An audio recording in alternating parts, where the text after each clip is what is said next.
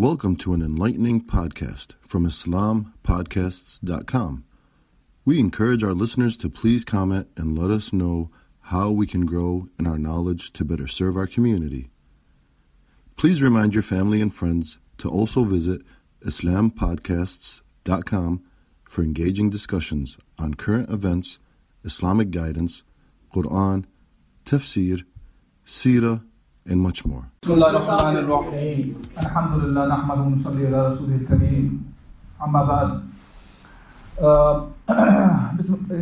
uh, today uh, we'll start our session uh, from the life of Rasulullah sallallahu alaihi wasallam in Medina.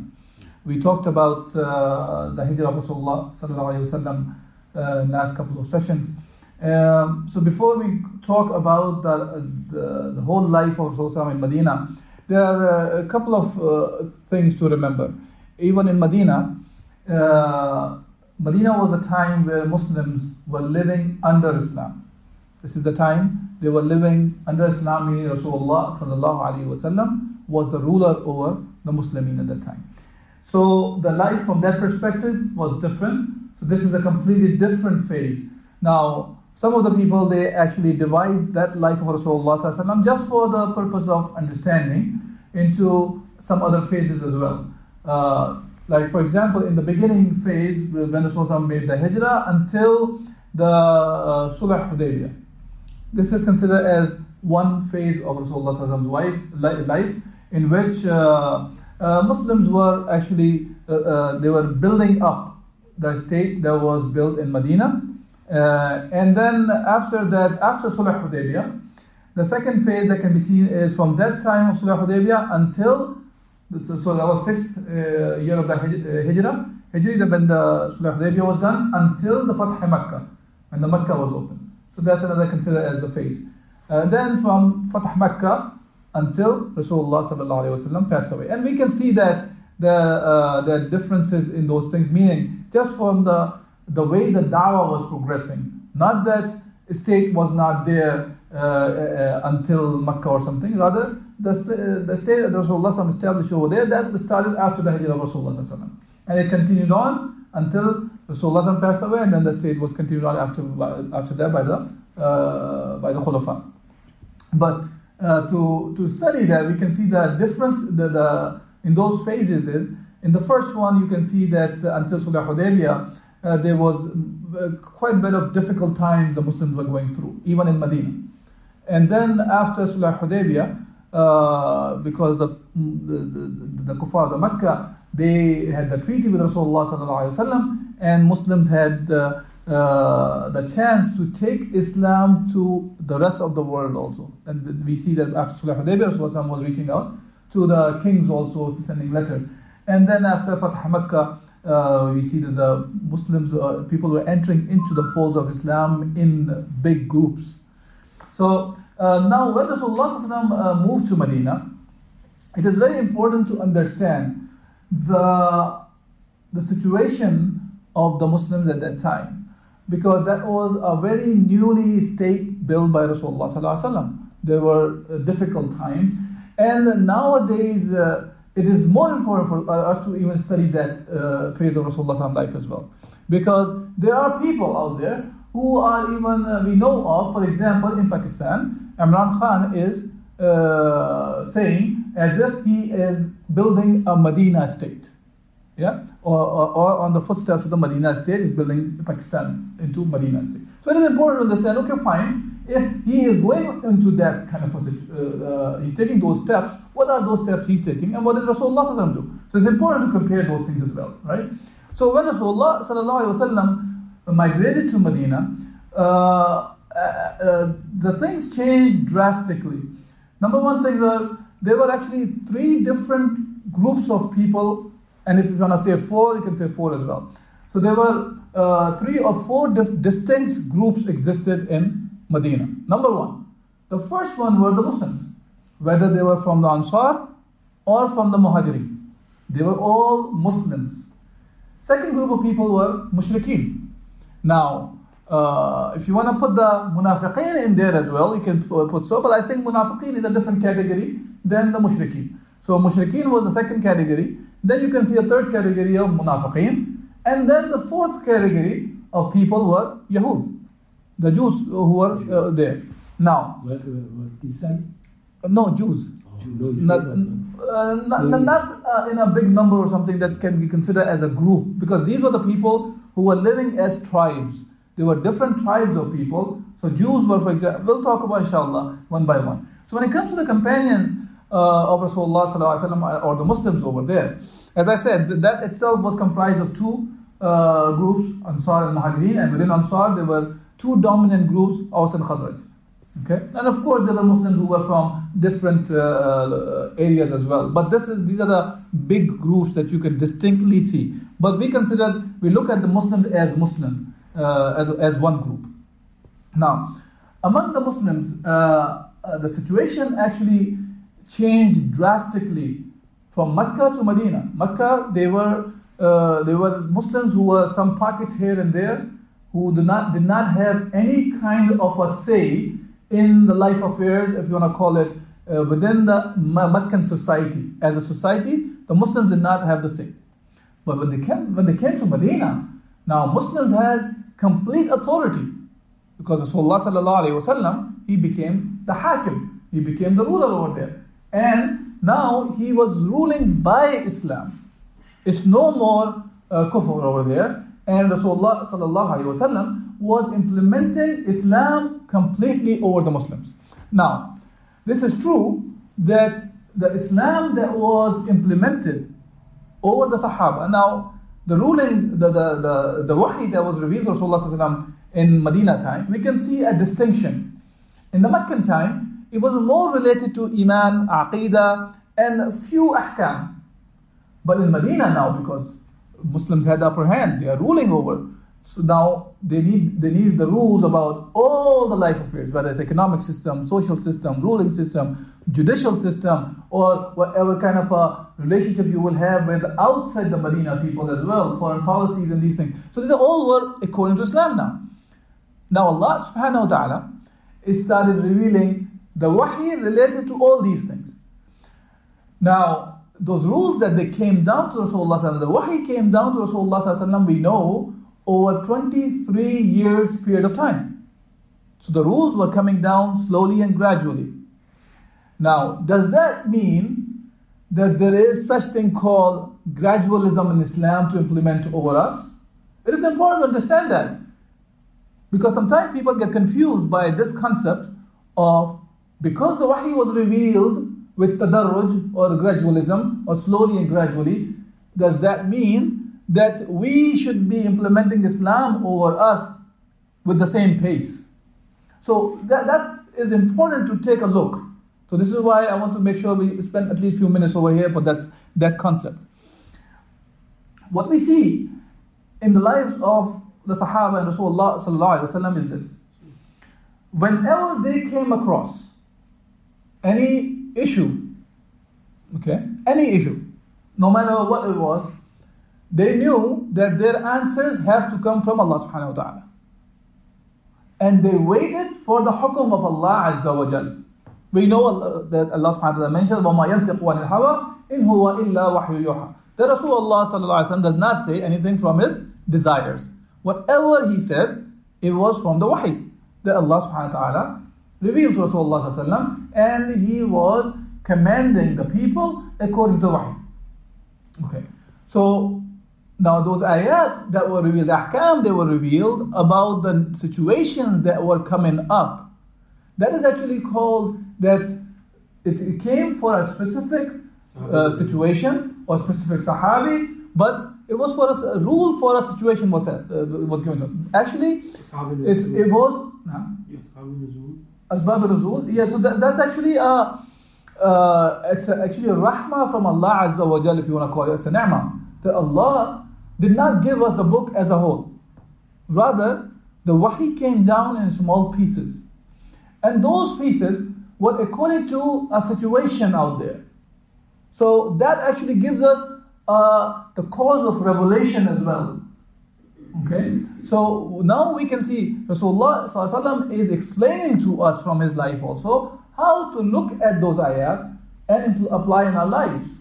It is uh, it, it makes it much, much easier for us to apply the rules. So now, see, the the, the, the thing is this. Uh, the rules came down, ahkam came down for every situation that Muslims were in. And they used to wait for rules. And they used to not move forward unless they used to get the hukum from Allah subhanahu wa ta'ala. And there are many examples for that in the uh, uh, life of Rasulullah. And inshallah, when we're going through the Medina time, we will see those examples will be coming up. But just to name a couple, so we will remember that. For example, the incident of Aisha radiallahu anha, the issue of ifk, that accusation that was done about Aisha radiallahu anha, right? Now, Rasulullah did not pass a judgment. Rather, he was waiting for the hukum from Allah subhanahu wa ta'ala, the wahi. And Aisha, she was uh, going through very difficult times at that time, radiallahu anha. But he, Rasulullah could not say anything until Allah subhanahu wa ta'ala directed them. So, meaning, he did not pass a judgment about this issue until the rule came. Same thing we see about Ka'ab bin Malik and the other two who left behind in the Tabuk. They, their judgment about them, that what should be done, it was uh, it was not it was not given to them until the wahi came about them, and they were forgiven. Yes, they were uh, punished for the action that, that they have they did at that time, but later on Allah subhanahu wa ta'ala revealed the ayat about their innocence. And we can see the similar thing about the hukum of li'an. Li'an is, if a husband sees his wife committing adultery, then uh, what, to, what what needs to be done? So one of the Sahabi, he, he saw his wife, and for that Rasulullah asked for the witnesses, and he was saying about, am I supposed to get the witnesses if I see an action like this? So the, that, that's the thing, uh, they waited for the rule from Allah, and there are many examples like this, but that shows that the Sahaba used to wait for the hukum of Allah subhanahu wa ta'ala, and the wahi used to reveal, and then they used to move forward. So there is no such thing as gradualism to say per se that uh, Islam needs to be implemented in our lives slowly and gradually. You cannot say that today I'm going to pray and then uh, inshallah if I feel, or I'm going to start with one salah t- today, tomorrow I'll do two and then three and then four. You can probably do it, but what is expected is five, five, five, five times a day. So you still have to do five times a day. If you have the nisab or you have a, a specific amount of money, Uh, that that sits for a, about a year, then you have to pay the zakat. It's an obligation on you. And same thing goes for the other ahkam in, in life in general. So, and the other thing is, what we see is, we don't see in the life of uh, Sahaba, for example, the one who became uh, Muslim later on in their time, in Medina period of Rasulullah sallallahu alaihi wasallam. You don't see them that because you have just entered into the folds of Islam, now you don't have to worry about all the ahkam that reveal. So you go back to the first uh, for Iqra bismi rabbika alladhi khalaq, and then wait for the rest of the ahkam to uh, to be applied in your life over the time. You see them when you become a Muslim, you submit to the will of Allah subhanahu wa ta'ala about all the ahkam. So you have to follow all the ahkam the time you become a Muslim. Yes, there will take it, will, it takes time for the people to learn about the rulings, that's true. Or you don't know what the rules are, you will learn over the time. A person becomes Muslim may not know how to pray, of course. It will take him time to learn how to pray. That's a, that's different than to say that a person has to take ahkam of Allah on a gradual level, uh, uh, uh, gradually. Meaning you, you don't, those things are not obligatory on you or anything. And that goes back to actually on the state level, when we talk about the state, Rasulullah sallallahu alaihi wasallam, as a ruler, he was applying the rules of Allah subhanahu wa ta'ala equally on all the people. He was not looking at the people, the one who came to Islam first and second and third, so the rules will be different for different people. All the laws were same for all the people, no matter when they became Muslim. Okay? So, uh, and Allah subhanahu wa ta'ala actually mentions about Rasulullah sallallahu alaihi wasallam, uh, that uh, in Surah... Uh, Uh, in the Quran, Allah subhanahu wa ta'ala الَّذِي بَعَثَ فِي الْأُمِّيِّينَ رَسُولًا مِّنْهُمْ يَتْلُو عَلَيْهِمْ آيَاتِهِ وَيُزَكِّهِمْ وَيُعَلِّمُهُمُ الْكِتَابَ وَالْحِكْمَةَ. Now here, when Allah Azza wa Jal is talking about Rasulullah sallallahu alaihi wasallam, that He has appointed uh, a messenger, uh, فِي الْأُمِّيِّينَ, an unlettered messenger, from among, uh, among them, يَتْلُو عَلَيْهِمْ آيَاتِهِ, who recites the ayat, his, uh, his ayat, or the ayat of Allah subhanahu wa ta'ala, وَيُزَكِّيهِمْ, and he purifies them, وَيُعَلِّمُهُمُ الْكِتَابَ وَالْحِكْمَةَ, and he teaches them al-kitab and al-hikmah. Now here, sometimes people try to translate this hikmah as the word wisdom. While if you read the tafsir of this word, you will find here in this ayah, al-hikmah means the sunnah of Rasulullah sallallahu alaihi wasallam, that he was there to teach the people. Al-Kitab is the Quran, al-Hikmah is the Sunnah of Rasulullah sallallahu alaihi wasallam. Because Hikmah itself, yes, literally can be translated probably as wisdom, but it does not mean wisdom in the context of Quran and Sunnah. It actually in the Quran, and that's a subject we can discuss, we can discuss some other time. Hikmah is used about twenty times, and every place in the Quran it's used in twenty times. You'll find that either means a Nabuwah, either it means the Sunnah of Rasulullah sallallahu alaihi wasallam, either means a judgment from the Quran and Sunnah, uh, uh, uh, uh, and prophethood, it's on and on and on. All those things are within the boundaries of the wahi from Allah subhanahu wa ta'ala. So hikmah is not used in the sense of you t- look at the ahkam of Allah and, and then think about it, whether there is a wisdom in to follow it or not. It's never used like that in Islam. Because Allah subhanahu wa ta'ala, He is the one, He is the, he is the Al-Hakim, He is the All-Wise. If He has given us something, we take it as is. We say, Sama'na wa ta'ana. Whatever Allah has given to us, we listen and we obey. So, that's the group of people uh, uh, upon whom Rasulullah sallallahu alaihi wasallam was, uh, uh, he saw these people, the Al-Ansar, the Muslimin, uh, in, uh, Al-Ansar, Al-Muhajirin, in the Medina uh, period. So, in the beginning, uh, all the Meccans who came, the being Muhajirin from Makkah, they left everything behind. They did not. They were not able to bring anything with them. Whatever small amount they were able to, but in general they left most of their stuff back in Makkah. So when they came, they uh, they, they were in a very uh, dire need, and Al-Ansar were the one who helped them out. So Al-Ansar, whether they were well off before that or not, but there's a huge number of Muslims who came from Makkah that made the things a little bit difficult for the Muslims. So the situation became a little bit different. Plus, Meccans, they were creating more troubles after Muslim left, Muslim left from Mecca to Medina also. They were pushing the other tribes to do some sort of sanctions against the Muslims in Medina also. Okay, so they were stopping the uh, trade with these people. So that's another thing that was uh, causing difficulties for the Muslims. So there was difficult times the Muslims were going through in Makkah. We should not forget that in the beginning phase of the Medina, Muslims were going through a lot of difficult times. Now the second group of people, which Rasulullah sallallahu alaihi wasallam was dealing in Medina when he migrated, was the polytheists of the Mushrikeen. Mushrikeen, the one who did not become Muslim. Okay. Now among them, you find the group who had no ill feelings against the Muslims. They did not have ill feelings. And some of the, the they were actually more leaning towards Islam because they were already were sick of the the kind of things that they were worshipping before Islam.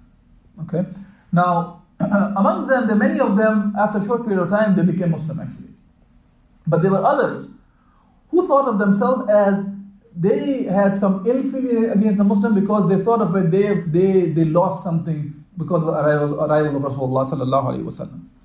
Okay. Among them, there were people like Abdullah bin Ubay bin Salul.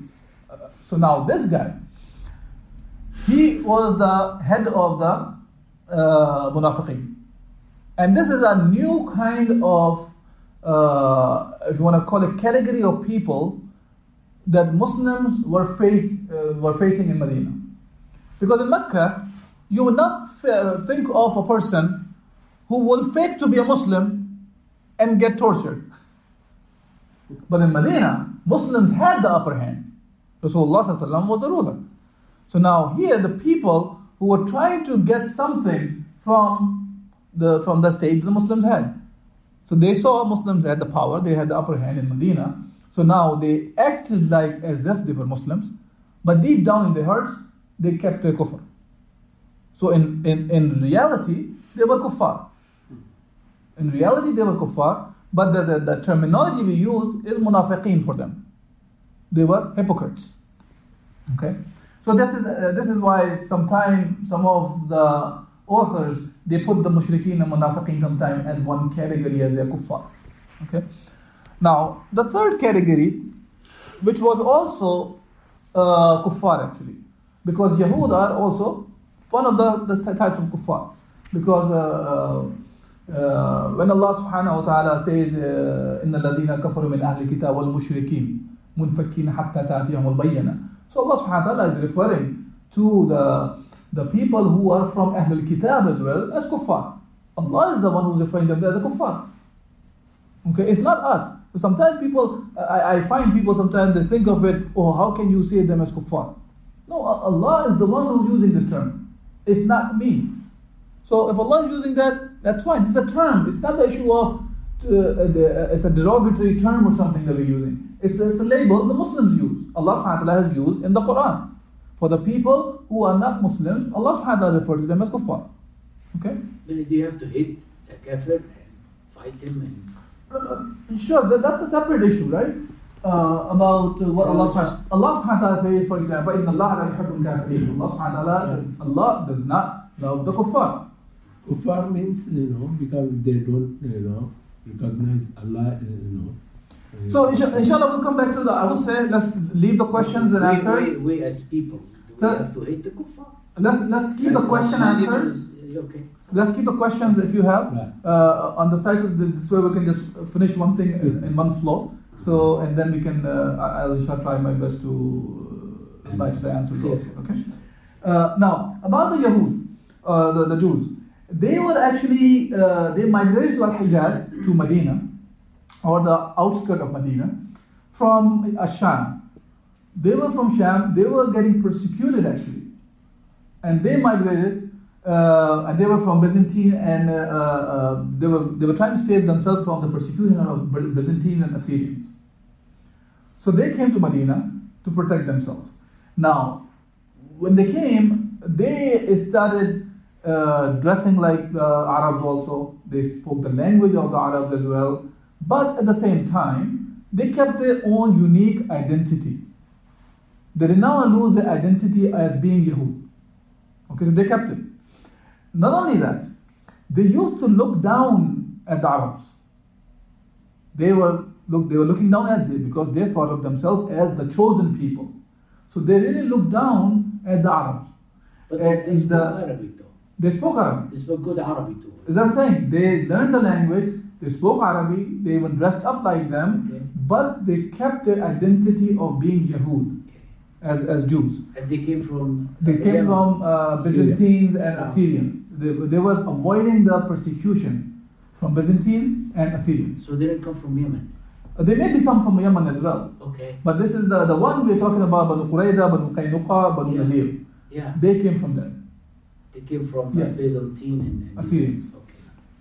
Assyrian persecution. They were trying to avoid that. But the Byzantine could be uh, uh, over there also. It's close to Medina. Syria. Yeah, no, no, no. Syria. The north, Sham, Sham is in the north. So they yeah. were coming from Sham. Yeah, Byzantine is Eastern Rome. Yeah. yeah. So, uh, Turkey nowadays. Uh, so now they, they used to have a, uh, they, they were very proud to be uh, to be Jews, and actually they used to look at the Arabs as they, they are illiterate people. They would look at look down like that. Or uh, as as naive, or they would call them as as a brutal and back backward. They used to refer to them as backward also. Okay, and uh, they desired the wealth of their neighbors to be made lawful to them. Mm-hmm. They used to think it's lawful for them to take the, the, their wealth also. And Allah Azza wa Jalla said, "Qalu laysa alayna fil ummiyina sabil." That. Because they say, uh, there is no blame on us, betray and take the properties of these, these illiterates, referring to Arabs. This is how they used to look at the uh, the, the Muslims, or the, the, the Arabs, sorry. Then, uh, but religiously, they were not really uh, too much uh, in love of the religion either. They were just using them, using the religion also. Uh, and their religion, they were using in the field of being a kahin, fortune tellers, witchcrafting, and also they used to do those uh, tying the knots and do the magic. These kind of uh, uh, things they were they were too much involved in. And uh, they also they excelled really. And you can see many of the things still today. The way they look at the Arabs, or the way the kind of things that they're doing, they they were uh, uh, they, they they they were very much into earning money and trades. See what they excelled in trading also. Okay, and not only trade, they actually had the monopoly in certain things. Because they had the monopoly, so they were asking for any kind of a money, outrageous kind of a, uh, money they were charging. And uh, what they were doing was that they were involved in usury, riba. They were giving loans to the people, and in return, they were either taking their lands or their wealth uh, here and there, and just uh, usurping the other people's wealth by uh, the means of usury as well. Now, other thing they did among the Arabs was, they were creating some sort of fitna among them, so they would continue to fight. They were inciting uh, grudge against uh, the, the different Arab tribes, and they were fighting. When they were fighting, they were making, making money off them because of their fights as well. Okay? Because now they have nothing else to do, they're just fighting. So while they're fighting, they are making money off them because of their fights. Still yes. They do the same. they, they take interest also. Right? Usury yeah. is riba. Riba is interest. Right? Yes. Usury, riba is same thing. Yeah. Yes. In, depend, in, in certain contexts, uh, interest can be the same thing as the usury or riba. Sood. So, in Urdu. Yeah, yes. Otherwise they say divide and rule. Yeah. So they were good at corruption, creating scams in a way so they can make them fight. And uh, while they're fighting, so they are, and the moment they realize that the fights are about to be over among them, then they will come up with a new scheme to incite something among them. And we see, we'll see that later on, inshallah, that even when the Aws and Khazraj became Muslim, while Rasulullah was among them, they tried to remind them of the fights they used to have. So they almost got the Sahaba, while Rasulullah was there, they were about to fight with each other again. The kind of uh, uh, incitement they did among the, the Muslims even. So because of that, they, uh, so this was one of the reasons they hated Muslims and Rasulullah when, when he came. Because when Rasulullah came, he created a brotherhood among the Ansar and Muhajirin and all the Muslims who were coming in. There's a brotherhood was created. The love that was created among them. So when they saw that, for them, now their business is going down because of that. So they did not like Rasulullah because of this. That's one reason. Other reason they did not like, because Rasulullah was from the Arabs. And they were hoping that the Prophet who will come, he will be from them. And by the way, this is a very strange thing. They recognize Rasulullah like they recognize their children. As Allah subhanahu wa ta'ala said, يَعْرِفُونَهُ كَمَا يَعْرِفُونَ أَبْنَاهُمْ. They recognize Rasulullah as they recognize their own children. Okay? And then uh, there's a very uh, interesting incident which is mentioned when the when Rasulullah came to, uh, he migrated and he was staying in Quba. At that time, the father of Safiyyah bint Huyayy ibn Akhtab. Okay? Huyayy ibn Akhtab, the father of Safiyyah radiallahu anha, one of the Umhat al-Mu'mineen, she mentions that she was the most beloved child of her father and even uncle, Abu Yasir, Abu Yasir bin Akhtab. And they always preferred her over all other children in the family. So she mentions that when Rasulullah came, the father and the, uh, and the brother, they said, we have to go and see the, the, the Prophet in Quba. So when they went to Quba, and they met Rasulullah sallallahu alayhi wa sallam. And when they came back after they met Rasulullah sallallahu alayhi wa sallam, they, they, they were, they felt, she felt like they are being very lazy, lethargic when they're coming back. Okay, like, you know, death has come to them or something. So when they came, she heard them talking. The uncle Abu Yasir said to uh, Huyayy that, is it really he, Muhammad sallallahu alayhi wa sallam? The form, uh, then uh, Huyayy ibn Akhtab said, it is he. I swear by Allah, it, it is he, he says. Okay? Did you really recognize him? They asked. He, he, he, said, he answered, yes. And my heart is burning with enmity towards him. See that? So his heart was burning. even though he recognized Rasulullah. And they said, they will deny him. This is how uh, uh, the, the Yahood, they look at. Now, now, on the flip side of it, there was another Jewish person, a rabbi. As a matter of fact, the most knowledgeable rabbi among them was Abdullah bin Salam radiallahu anhu. Okay? He came to Rasulullah when he arrived in Medina. The first day he went, he went. First day Rasulullah came to Medina, he went to meet Rasulullah. He wanted to know who's, who's, who's Muhammad. And he knew the signs that were given to the previous nations, that what will be the signs of the Prophet of Muhammad. He came, he asked questions to Rasulullah. He was satisfied because he came with a sincere, clear heart. Okay? And he became a Muslim right away. Abdullah bin Salam radiallahu anhu, he became Muslim. Now he said to Rasulullah, Ya Rasulullah, don't tell the Yahud, the Jews, about my Islam. Don't tell them. Let, let them come and ask him about me first, what they think of me. And Rasulullah asked about Abdullah bin Salam. And their response was, he is the best among us. His father was the best. He's the most knowledgeable among us. Somewhat like these, the answers what they gave. Now, Abdullah bin Salam came out. He said, I bear witness that La ilaha illallah, ashhadu an la ilaha illallah, ashhadu anna Muhammad Rasulullah. That he bear witness, Allah is the, is the only entity worthy, nobody worthy of worship except Allah Azza wa Jal, and Muhammad is the messenger of Allah. When they said this, right away they started saying, accusing him that he is the most evil among us now. Who just said that statement, that he's the best among us, they start saying he's the worst among us now. He's the most evil among us.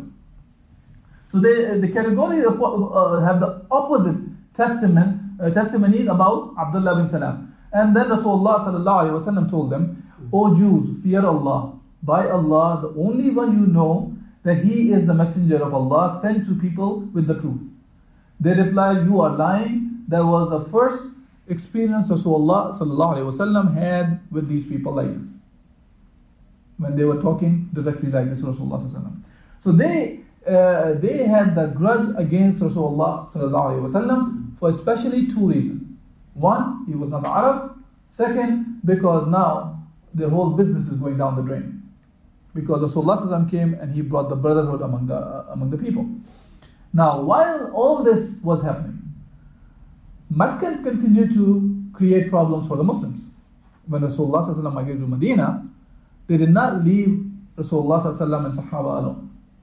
Okay? And they started reaching out to different tribes as well. And we will see that, uh, inshallah, later on, that how uh, they tried to create problems for, uh, for the Muslims, in, even while they were in Medina. And there were different battles uh, occurred uh, because of their uh, because of the grudge that they had also against the Muslims. Now, so this is Uh, see, wh- what is the what is something that we can learn out of it? Because it's, the purpose is not just to uh, draw a picture of uh, the Medina state here uh, when Rasulullah migrated to Makkah to, from Makkah to Medina. The thing is, this is the beginning of the Medina state. Beginning. So beginning was with a lot of difficult things that was Muslims were, uh, were facing. So if we want to have something like this, we were going to have the similar difficulties as well. If Rasulullah sallallahu alaihi wasallam, the best of the creation, had to go through those things, why do we always think of it, we are better than him or something? That we will not face any of those difficulties? So, the, the, the best of the generation, right? Rasulullah said, the best generation is the generation of Rasulullah sallallahu alaihi wasallam. And then the next one, and then the next one, right? So now, uh, here, we have to take a pause and think about it. Whenever somebody comes up and talk about the Medina state today, and then they try to give excuses of not implementing the commands of Allah subhanahu wa ta'ala, then there is some lying going on here. And people are not being trustful, uh, uh, truthful here when they are talking about Medina state, but they are not ruling by Islam. This is not truth. This is away from the truth. And they are trying to deceive the people. They are creating a deception for the people. So uh, we have to analyze whoever it is, whether it's Imran Khan today or it could be other rulers of the Muslim world, when they try to say about that they are trying to emulate Muhammad sallallahu alaihi wasallam's role model on the state level, then we have to compare their role model, whatever they can try to bring up with, with what Rasulullah sallallahu alaihi wasallam's Medina state was. That's the thing that we have to compare with. At the end of the day, we are accountable in front of Allah subhanahu wa ta'ala, and the only thing that we can answer back is if we followed the Quran and Sunnah or not. If we follow it according to Quran and Sunnah, inshallah we'll be successful. But if we are following anything other than Quran and Sunnah, there is no guarantee for any, any one of us. Yeah, it's true. So that's the way we should analyze it. When we analyze this, we will see that that Rasulullah sallallahu alaihi wasallam, from the beginning of Medina state until he passed away, you don't find him any time that he was compromising with the deen of Allah subhanahu wa ta'ala. You will not, never find that he he he was trying to com- uh, he committed any sin in implementing the rule of Allah subhanahu wa ta'ala.